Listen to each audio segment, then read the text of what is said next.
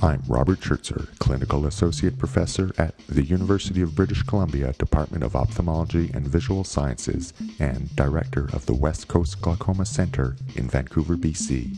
And we're talking about glaucoma with my guest, Dale Heuer. In this episode, number 14, for late February 2011, we discuss the new devices being used for glaucoma surgery and the evidence for their benefit.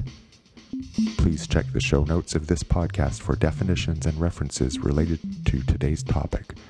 The show notes also include contact information to find me on Twitter, where I'm Rob Schertzer, my glaucoma EMR and tech blog, wholelotofrob.com, and my office website, westcoastglaucoma.com. It also includes the contact information for Dr. Heuer.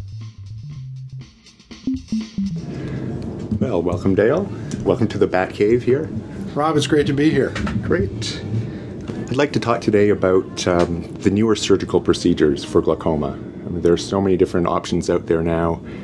Different people see them at different meetings, or they have reps come around and they get interested in, in doing them. They, they see some literature that's thrust in, in front of them showing, hey, use this stent, use this new technique.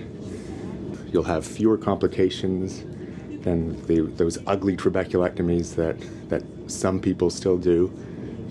So I thought we could talk about some of these newer techniques and what the evidence is of any of them being effective, and maybe even touch on who pays for this stuff, because there's extra costs involved in these devices, and if they're no better than a trabeculectomy, then uh, why should we be paying for them, and who pays that? Well, it's certainly uh, topical, Robin. I, I, appreciate the opportunity to try and discuss this issue. I think that uh, trabeculectomy is clearly the operation we all love to hate. And uh, many years ago when I started, it was hard to often get them to work. And now, with the use of antifibrotic agents and better understanding of wound healing, we often get them to work, but then you have to be careful what you wish for. So now we have the problems of bleb infections and dysesthesia and bleb leaks and endophthalmitis. So and we end up with pressure that's too low, and we get yeah. to tell the patient, you know, the procedure worked, but it worked too well. It's Isn't like, that great? It's like the classic old saw: the the operation was a success, but the patient died. But I, I, think that we are seeing a, a, a, renaissance of interest in glaucoma surgery, even from uh, the entrepreneurial sector and uh, venture capitalists in the, in the in the states have taken an interest. Um, but I think one of the issues that we we have to deal with is how do we get evidence-based information that allows us to make a uh, an informed decision for our patients in terms of the safety and effic- efficacy of procedures.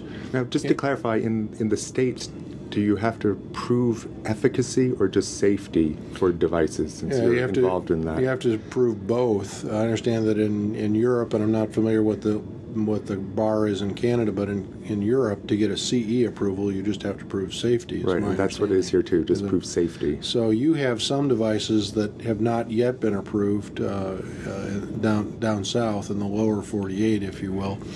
Um, but I think that you know we have seen some some. Uh, some new developments, and I think actually the interest has generated a lot of new understanding and new areas of uh, exploration, particularly around Schlemm's canal and our mm-hmm. understanding of outflow.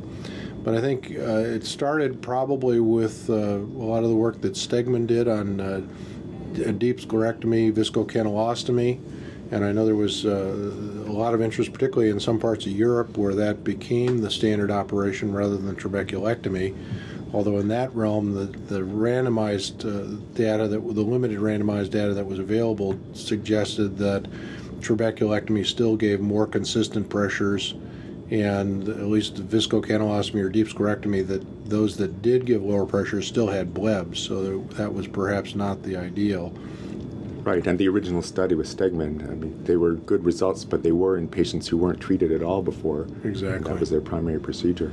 Yeah, and so I think actually the next extension of that, the viscocanalostomy with the uh, iStent cannula, uh, to to uh, go around the canal and do 360 degree viscocanalostomy. Um, uh, is the, is yeah the iScience iScience right. uh, thank you iStent's another iStent's thing we'll another to. we'll get to um, that is perhaps the most elegant glaucoma procedure, and I, I personally love the, the, the cannula for doing uh, uh, pediatric glaucoma, which I still do a fair amount of. But uh, it is technically very challenging surgery. And uh, the one area that I think has been exciting is to see that with the addition of suture tensioning, uh, actually pressures in the lower teens do seem achievable. I think the challenge in that for that procedure remains uh, the technical difficulty of doing it consistently for, for average surgeons. Uh, the fact that at least historically folks have tended to do it uh, from a superior limbal location so that if it doesn't work, you've, You've now scarred up scarred up a lot of the conjunctiva. And the third thing is since the excitement or the potential lowering seems to come from the suture tensioning, is is there some way to standardize that in a way that will more consistently get us those lower pressures that at least our moderate and advanced glaucoma patients need? I, I think one of the sea changes we need to maybe think about a little bit is patients with earlier glaucoma, if we could get an operation that consistently and for the intermediate to longer term will achieve pressures of 16, 17, 18, those, those might be great for our patients with early disease and pressures in the 20s.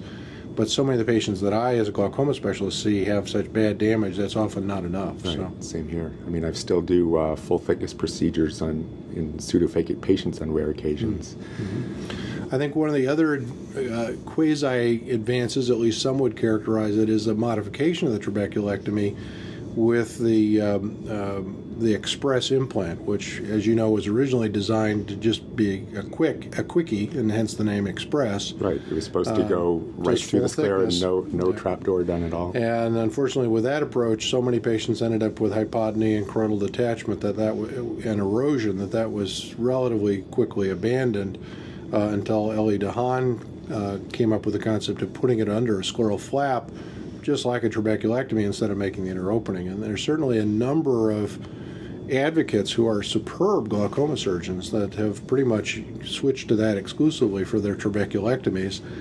Uh, I tend to be a little bit of a data curmudgeon, and uh, so far, with with the exception of uh, one study from, um, I think it was from Holland, and I'm I'm sorry I'm blocking on the gentleman's name, but uh, one study that did show that a year the the group with the Express, in which he did a randomized study, had uh, fewer was less dependent on medicines, uh, even though the two groups had similar outcome. The Express group needed less medicines.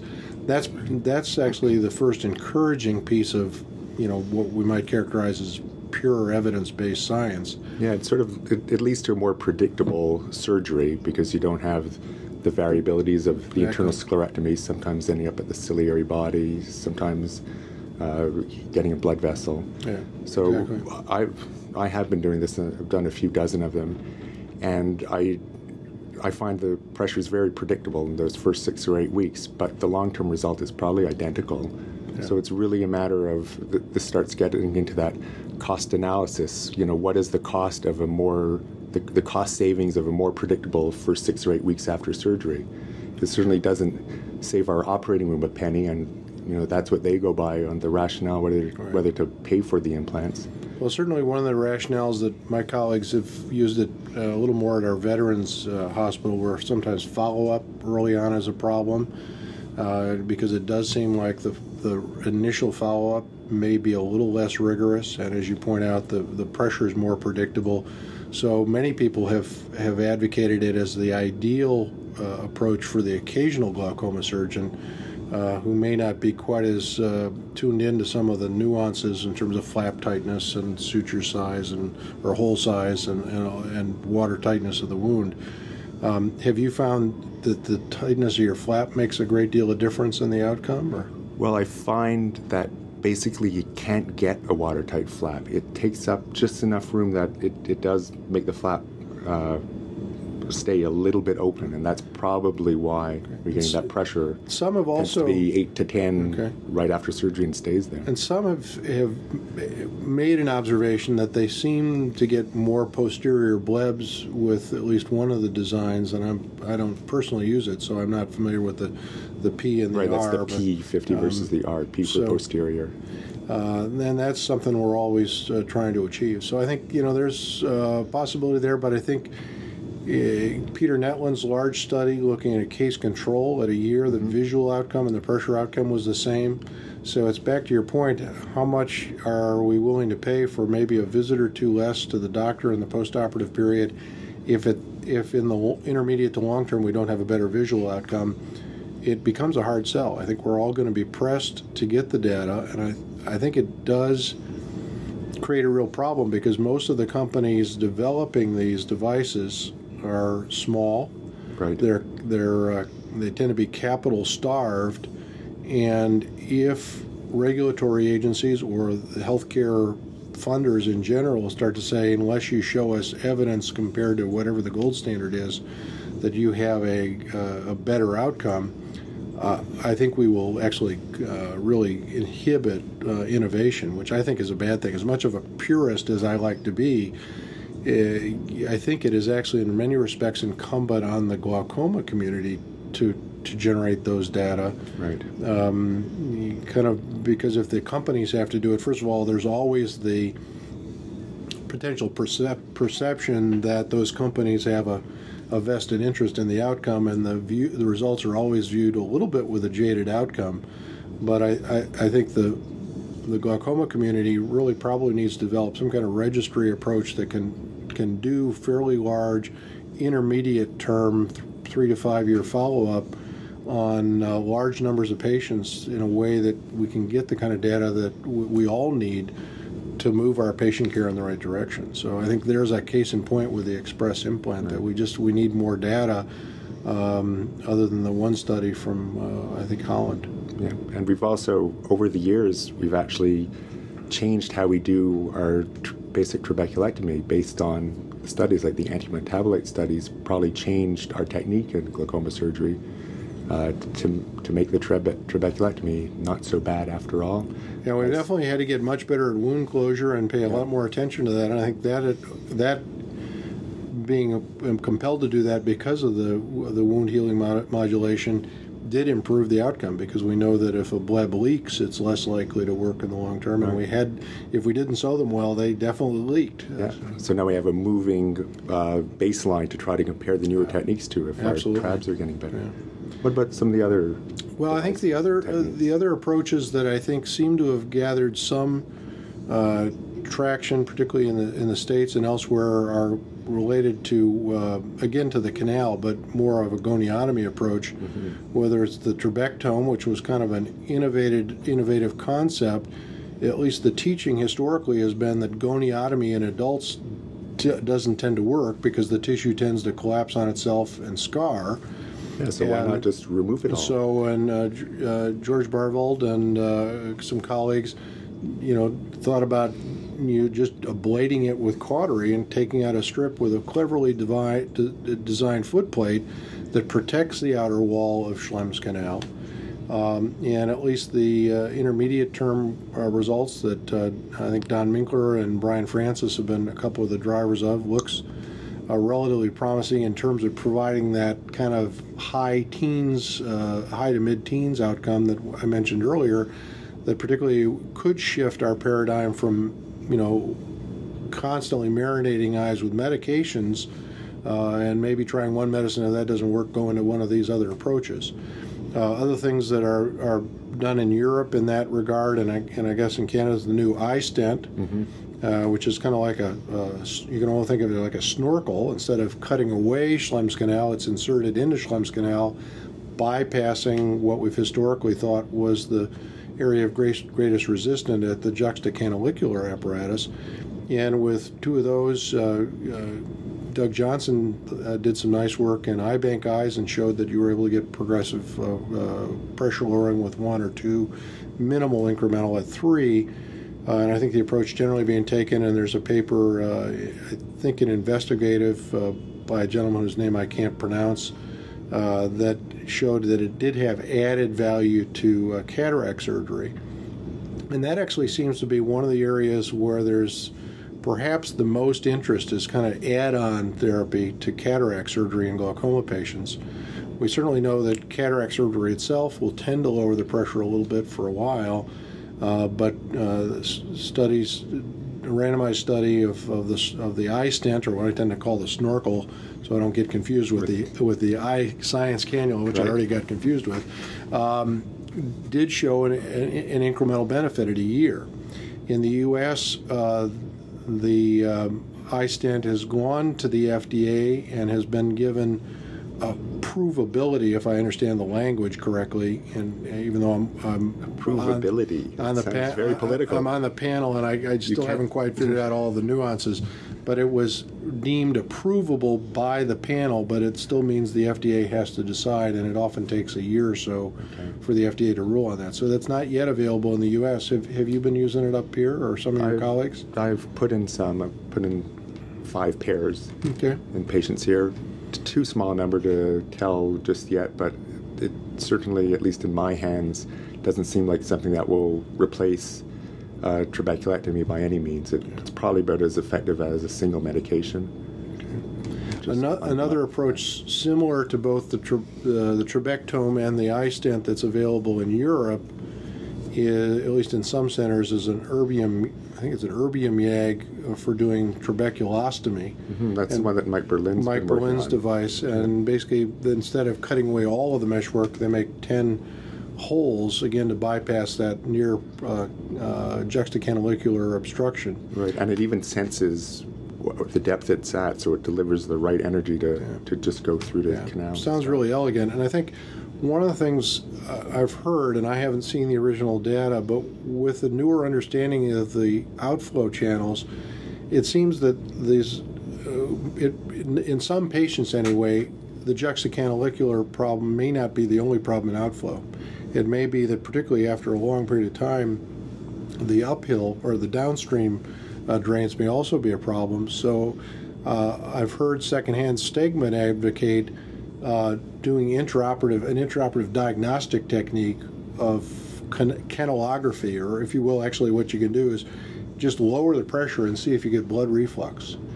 And that actually may be a reasonable prognostic sign to determine where canal surgery of any ilk may be appropriate, whether it's uh, canaloplasty, uh, trabectome, iStent, or uh, uh, or trabeculostomy.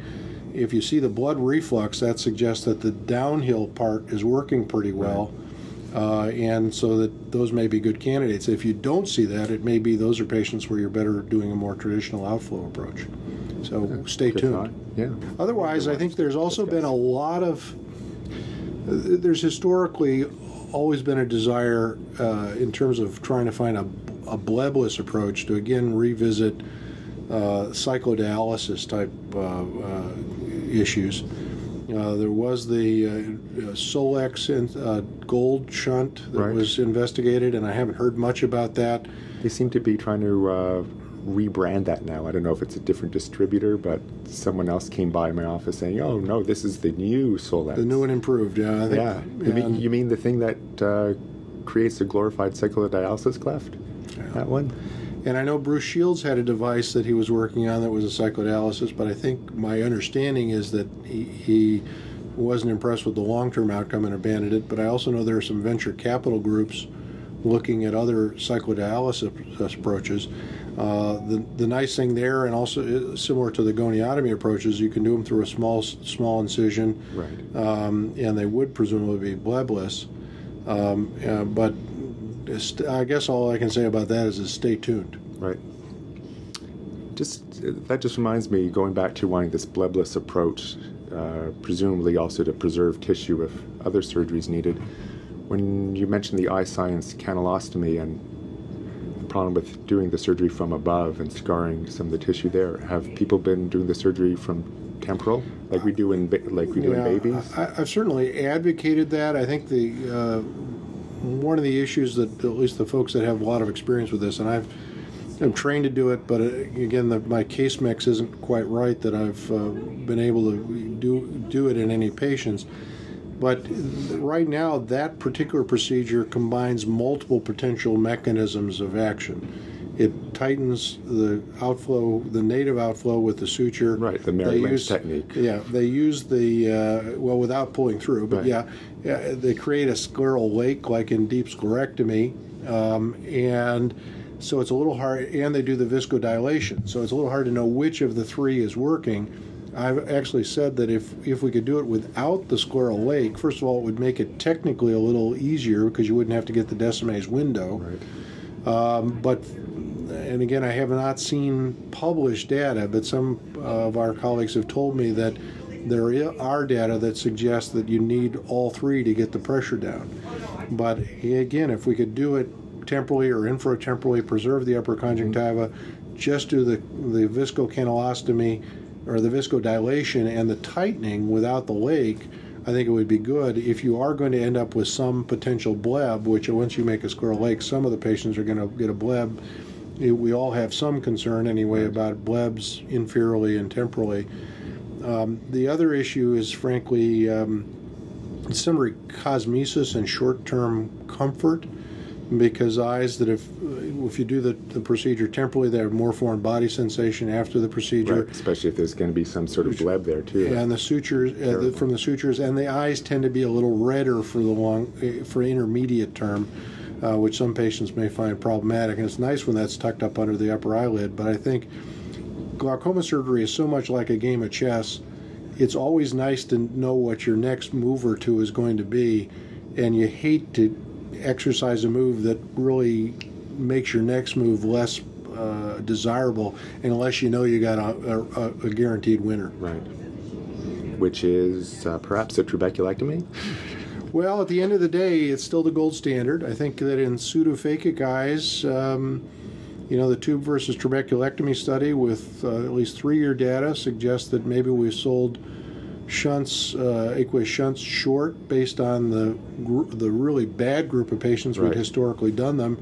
I was very surprised to see how low the pressures have been in the tube versus trabec study, uh, averaging right with the trabeculectomy Right, because yeah. historically, when we were first doing tubes, it was on always, end stage exactly. eyes failed previous surgery. And so it really shows the problem of you know comparing studies, even when they may look fairly comparable. Right. Uh, also, the medication requirements. You know, by three years, there's not a big difference between the trabeculectomy and the tube group. So, stay tuned. I understand that the five-year results will be presented at the American Glaucoma Society. The one thing we haven't answered with the tube versus trab study is the long-term corneal issue. Uh, and I think as people develop, at least for pseudophakes, maybe better, more predictable ways of putting the tubes in through the posterior chamber, uh, maybe that'll matter less. Uh, and certainly, uh, there are all all kinds of potential opportunities making smaller tubes, uh, maybe using OCT to guide insertion. I, I, I, still, even though I've been doing tubes since uh, about 1986, it's always a little bit of a mystery still when I put it in and I think it's right up against the iris. Where's it going to be in six months? Yeah. Yep. Put it in. Sometimes I'll go in a few times during the procedure. You know, it's too close to the cornea, too close to the iris, and it's never in the same place even the next day. Right. Exactly. Who knows? The joys of what we do. Well, I guess that's a wrap then. Hey, Rob, great speaking with you. Great. Thanks for Thanks the invitation. So, thanks so much. As a footnote for this episode, since the time of this recording, I have performed three canaloplasties and have three more booked for March 2011. As discussed within the episode, although technically challenging in how it combines three different non bleb forming procedures, it does have four year data showing greater than 30% IOP reduction and might be a valuable option before trabeculectomy for some patients. The cardiac correlate would be that canaloplasty is like angioplasty, whereas a trabeculectomy or other bleb forming procedures are like bypass surgery. It might be worth giving angioplasty a try before proceeding with the bypass. That's our show for today. Be sure to subscribe via iTunes. Simply search glaucoma or Schertzer and you'll easily find it. Subscribe to the RSS feed or find this podcast in the iHandbook in the lectures section for download media so you won't miss an episode. Follow me on Twitter to learn more about upcoming episodes and other news about glaucoma, electronic medical records, technology, healthcare, and education. And visit wholelotofrob.com and westcoastglaucoma.com. If you have a moment to post a review on iTunes, it would be most appreciated as well. If you're a glaucoma specialist who's attending the American Glaucoma Society annual meeting March 3rd through 6th, 2011, and have a topic you'd like to discuss for a future episode, please contact me so that we can arrange a recording session during the meeting. I produce Talking About Glaucoma without any technical or financial support approximately once each month or so as time permits. The AAC format is the enhanced version that includes chapter markers and show notes. The MP3 format just has the audio. If listening from your computer, on my blog, website, or iTunes, or from an iPod or iPhone, and most other portable devices, the enhanced version is the better choice, so try it first. Once again, on Twitter, I am Rob Schertzer. My blog is wholelotofrob.com, and my website, westcoastglaucoma.com. Look for me everywhere. Drop me a line at podcast at and rate the show on iTunes. Please help detect and treat glaucoma by keeping yourself informed.